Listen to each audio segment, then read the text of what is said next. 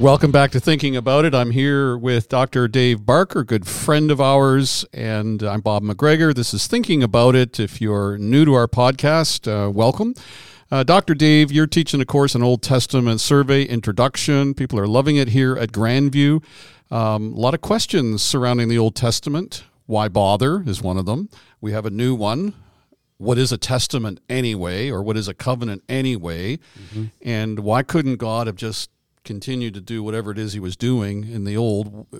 Why is there a need for a new one? And what's God thinking if what he creates gets old. Mm-hmm. Why would God do something that has built in obsolescence? Mm-hmm. So, um, how does a Christian th- think biblically and gratefully about the uh, the covenants as they are given to us by God? And why would we get excited about the Old Testament? And you've given your life to this, so you're a good one to ask.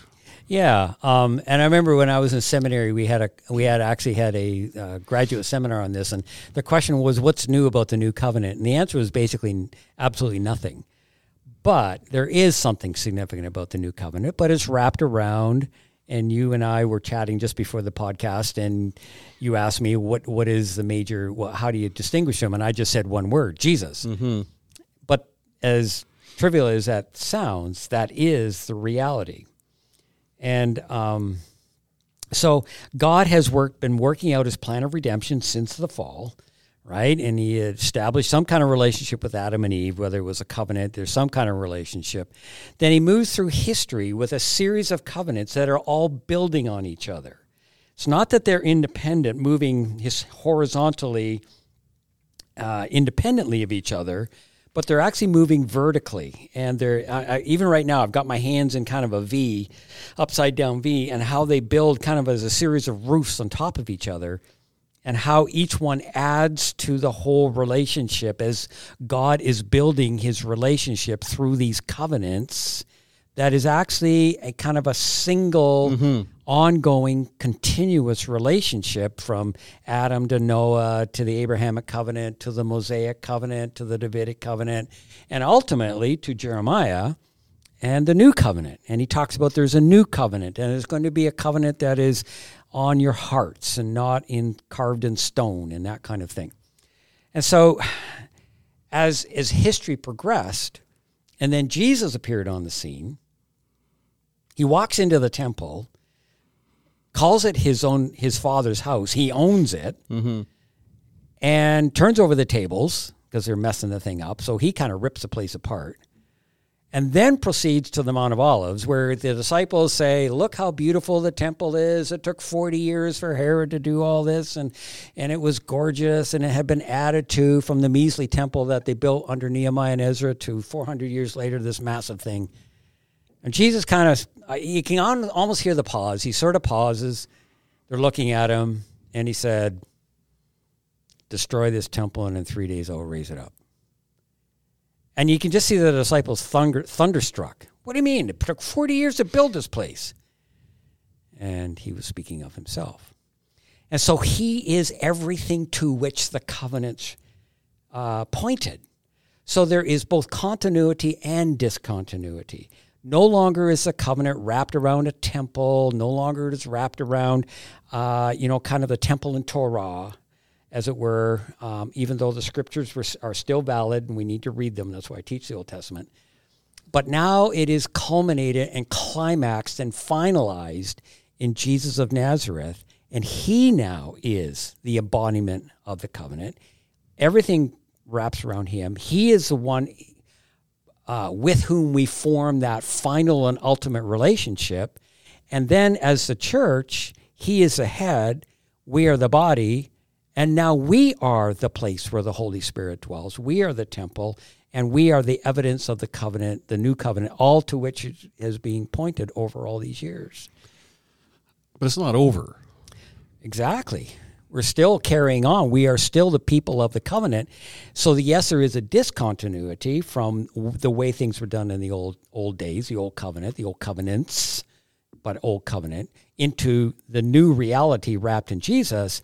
And we're still moving forward with Jesus because it's called the gospel. It's called the mission of the church. It's called people welcoming into this relationship of a new covenant. So I mean, I'm, I'm just thinking the plural and the singular. We've got mm-hmm. these covenants, but then your diagram There's- unifies them. Exactly. Is what language do we use to describe that? Is there Both and. okay? So It's a covenant with a slash s at the end of it.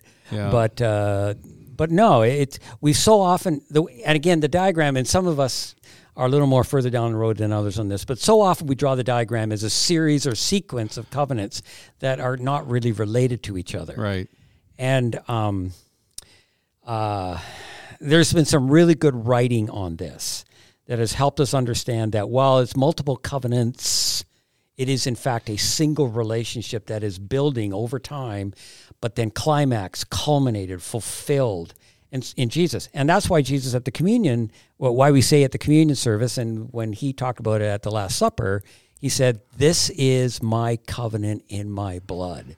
And it all shifted away from these covenant statements, David, Moses, whatever, into him as a person. So is this new covenant part of those um, rooftops, or Yeah. is it an entirely different? No, I roof? I would argue that it's it is in fact the culmination. So I would see the rooftops, but then I would see a real big one kind of encircling the whole thing.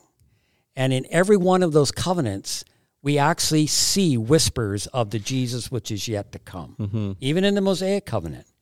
Because we say, well, it's all a bunch of laws. Well, no, it is, but every one of those laws reflect the character of God and Christ and something that we as his people need to embrace. They are not simply arbitrary laws uh, that are irrelevant to us today. The form that's been fulfilled in Christ. But every one of those laws has a moral, ethical, spiritual, some kind of sense that is still captured in Jesus that we need to look at to learn about how we need to live for Christ in the new covenant. Okay, so if Jesus is the culmination, um, the the big uh, rooftop, how are we to think about his second coming? Uh, is is that another rooftop, or how how do we think about that? It's it is the final manifest. We're still in a now, but not yet. So yeah, it has happened now, but we're still waiting for its ultimate final completion. So this final rooftop is being built. It is started. being built. Yes, that's a good way of saying it. I, I, that, that's a really good way. There's a few holes in it along the way, right? I mean, it's not holes in the terms of its ability to do what it needs to do, but in terms of its final, ultimate uh, completion and construction. Yeah, it's still there's still a shingles, few shingles that need to go on it. Okay. You don't have the mind of God, I know, but what was he thinking, if you can imagine? Why do it this way? I mean, it's, it's, it's, it's a long time for these roofs to be established and uh, slow process. I mean, is there um, a point that is being made there, a theology that is being rolled out, or why do it that way? Oh my goodness, I I have I'm no kind of idea. honestly asking. and I am kind of honestly responding by saying, ah, as you know, in terms of the original relationship with Adam and Eve, that was the intent for creation for all time, right? It didn't. Now, sin didn't catch God by surprise. It's not Plan B. He's he's very much sovereign and very aware of what what was happening and. In, in in terms of his sovereign plan for how all things was to roll out, but at the same time, when you think about the various covenants or parts to the covenant, um, you get some promises that are beautiful, say in the Noahic covenant. Uh, you got the Abrahamic covenant that talks about seed and land and blessing. And there's a day coming when all of that will be ultimately fulfilled and captured in Jesus. Uh, you got the Mosaic covenant, which I've already talked about. I mean, there's values in those 613 laws that point us to God and to Jesus. Uh, you got the Davidic covenant, which promises the mess- messianic son of David. And then the new covenant, which jumps us straight into Jesus after Jeremiah's prophecy. Um, so you can explain each one as we go, but you've asked the question why the whole thing in the first place? That's an unfair question. I, I can wait until next week. or until Christ's return Mm-hmm. before we figure all that out. Do you um, imagine what it would have been like for a righteous man, righteous by faith, Abraham so on and so forth, to know God, to be right with God, to have the peace of God uh, in the Old Testament. Uh, what, how, would that have been much different than our experience today? Uh, it would be, but not a lot. Not uh, probably less than we think. Um, so yeah, there was. Let's say let's say Abraham, for example. Um, he was before the law. Um, it says that he believed God and it was accounted unto him for righteousness. He was justified. Now, I personally believe, a lot of people don't agree with me on this, but I personally believe that at that moment he, he was imparted the indwelling presence of the Spirit.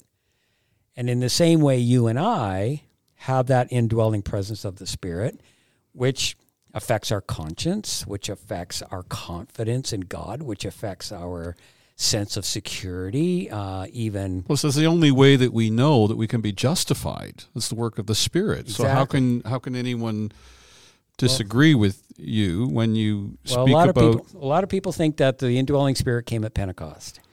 So they look at Pentecost and they say that was the coming of the indwelling Spirit. Right, so Abraham got right with God. Everything that the Spirit does post Pentecost, somehow God did without the Spirit in Abraham's life before. That's exactly my point and point of argument. But I have many friends who disagree with me on that because they believe that was the indwelling spirit that came at Pentecost.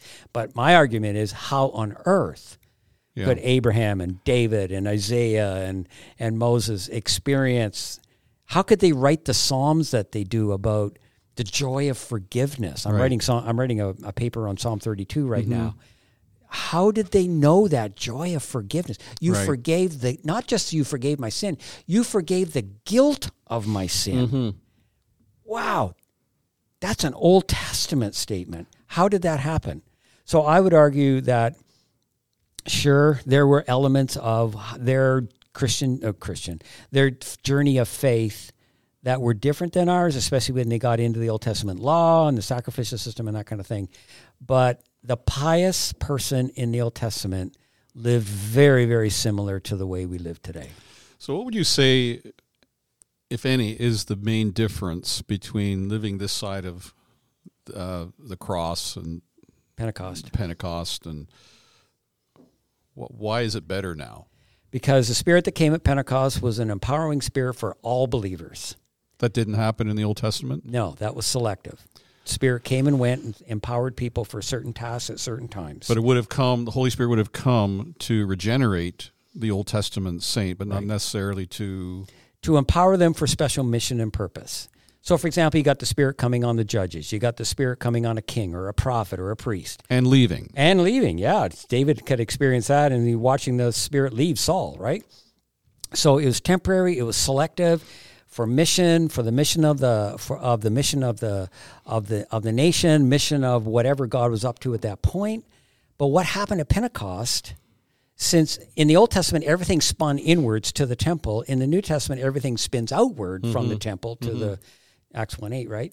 So what happened at Pentecost is that empowering spirit, that ba- baptizing work of the Spirit. That's an empowerment word that baptizing work of the Spirit has now come upon all believers, All flesh. all flesh. And we are all empowered by the Spirit, the Pentecostal Spirit, to engage in the mission of Christ as we spin outwards mm-hmm. to go into the far corners of the universe, of, of, the, of the world, with proclaiming the good news of the gospel. Um, and so, yeah, it is significantly different. Like the song, Kings and Priests Made Us. Yeah. Thou art worthy, O Lord. Yeah, you've made us kings and priests, and we all have, we've all been baptized into the body of Christ. That's not just a positional issue, that's an empowerment issue. And I think that's a really important thing. So every believer has that spirit that came and went in the Old Testament temporarily and selectively. Every one of us has that today. So when we're baptized, did you say into Christ? First Corinthians twelve thirteen, right? Okay, so um, the Old Testament saint wouldn't have had that experience, would No, he? no, not not in the sense of being baptized for or not for being empowered for mission. Right, but he was regenerated by the Spirit, but he wouldn't have been baptized into Christ. That's that's a unique Exactly. post Pentecost experience, whatever that totally means. Exactly. Wow. Well, Dave, uh, we've introduced a subject that we're not going to conclude very well right now. We are out of time. Uh, people need to take your course at Heritage. Uh, or come here or wherever you are. I know you you teach uh, in in a number of our churches, and it just would be so good if our people love the Old Testament. Uh, you do work in Psalms. Um, it's not something to be uh, jettisoned or unhitched. It's a blessing for the church. So thanks for being with us, Dave. Uh, we're out of time. So until next time, I'm Bob McGregor with Dave Barker. And we'll see you next week. Thanks for listening.